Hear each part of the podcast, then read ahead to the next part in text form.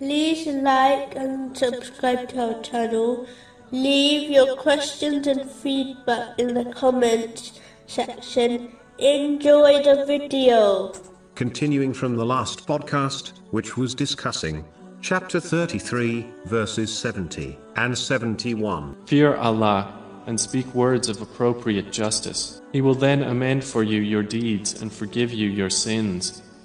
And whoever obeys Allah and His Messenger has certainly attained a great attainment. Allah, the Exalted, conceals and covers the faults of His servants, without punishing them or holding it against them in any way. A Muslim should therefore never lose hope in the mercy of Allah, the Exalted, as this leads to unbelief. Chapter 12, verse 87.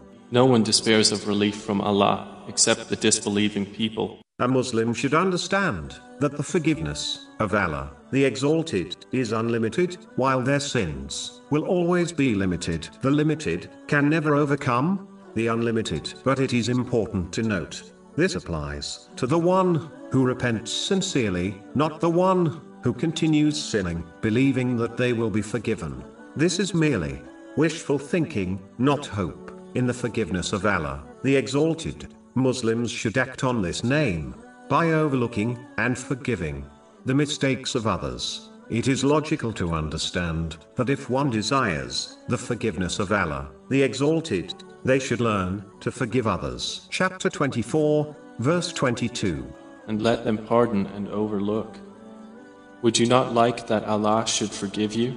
Obeying Allah, the Exalted, is only achieved by learning and gaining knowledge, as obeying someone without knowing their commands is simply not possible. It involves sincerely fulfilling the commands of Allah, the Exalted, refraining from His prohibitions, and being patient with destiny. Obeying Allah, the Exalted, includes choosing His pleasure over the pleasure of themselves and others. A Muslim should always give priority to those actions which are for the sake of Allah, the Exalted, over all else. One should love others and dislike their sins for the sake of Allah, the Exalted, rather than their own desires. When they help others or refuse to take part in sins, it should be for the sake of Allah, the Exalted. The one who adopts this mentality has perfected their faith. This is confirmed in a narration found in Sunan Abu Dawood,